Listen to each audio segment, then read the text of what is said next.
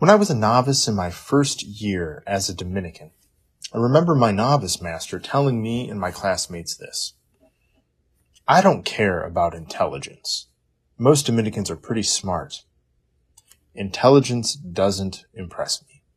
What does impress me, however, is kindness, generosity, being attentive to others and to things, having compassion and engaging with people. In other words, it's about how you live, not just what you know, or even what you might say because of what you know. That's what will bring people to God. True words, I believe. We have Jesus in the gospel today. I give praise to you, Father, Lord of heaven and earth, for although you have hidden these things from the wise and the learned, you have revealed them to the childlike.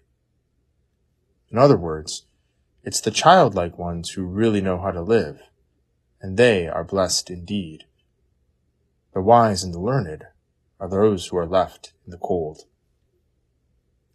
Thomas Merton, in his spiritual autobiography, The Seven Storey Mountain, highlights this sentiment when speaking of St. Bonaventure, whose feast we celebrate today.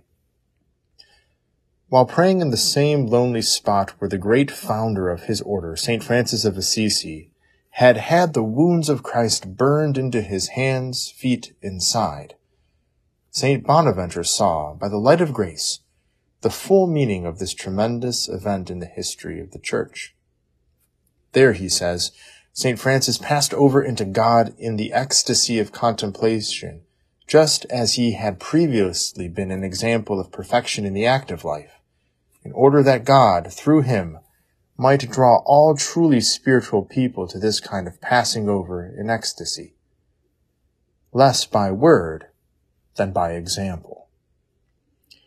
In other words, it's how you live, less by word than by example. That's what will bring people to God.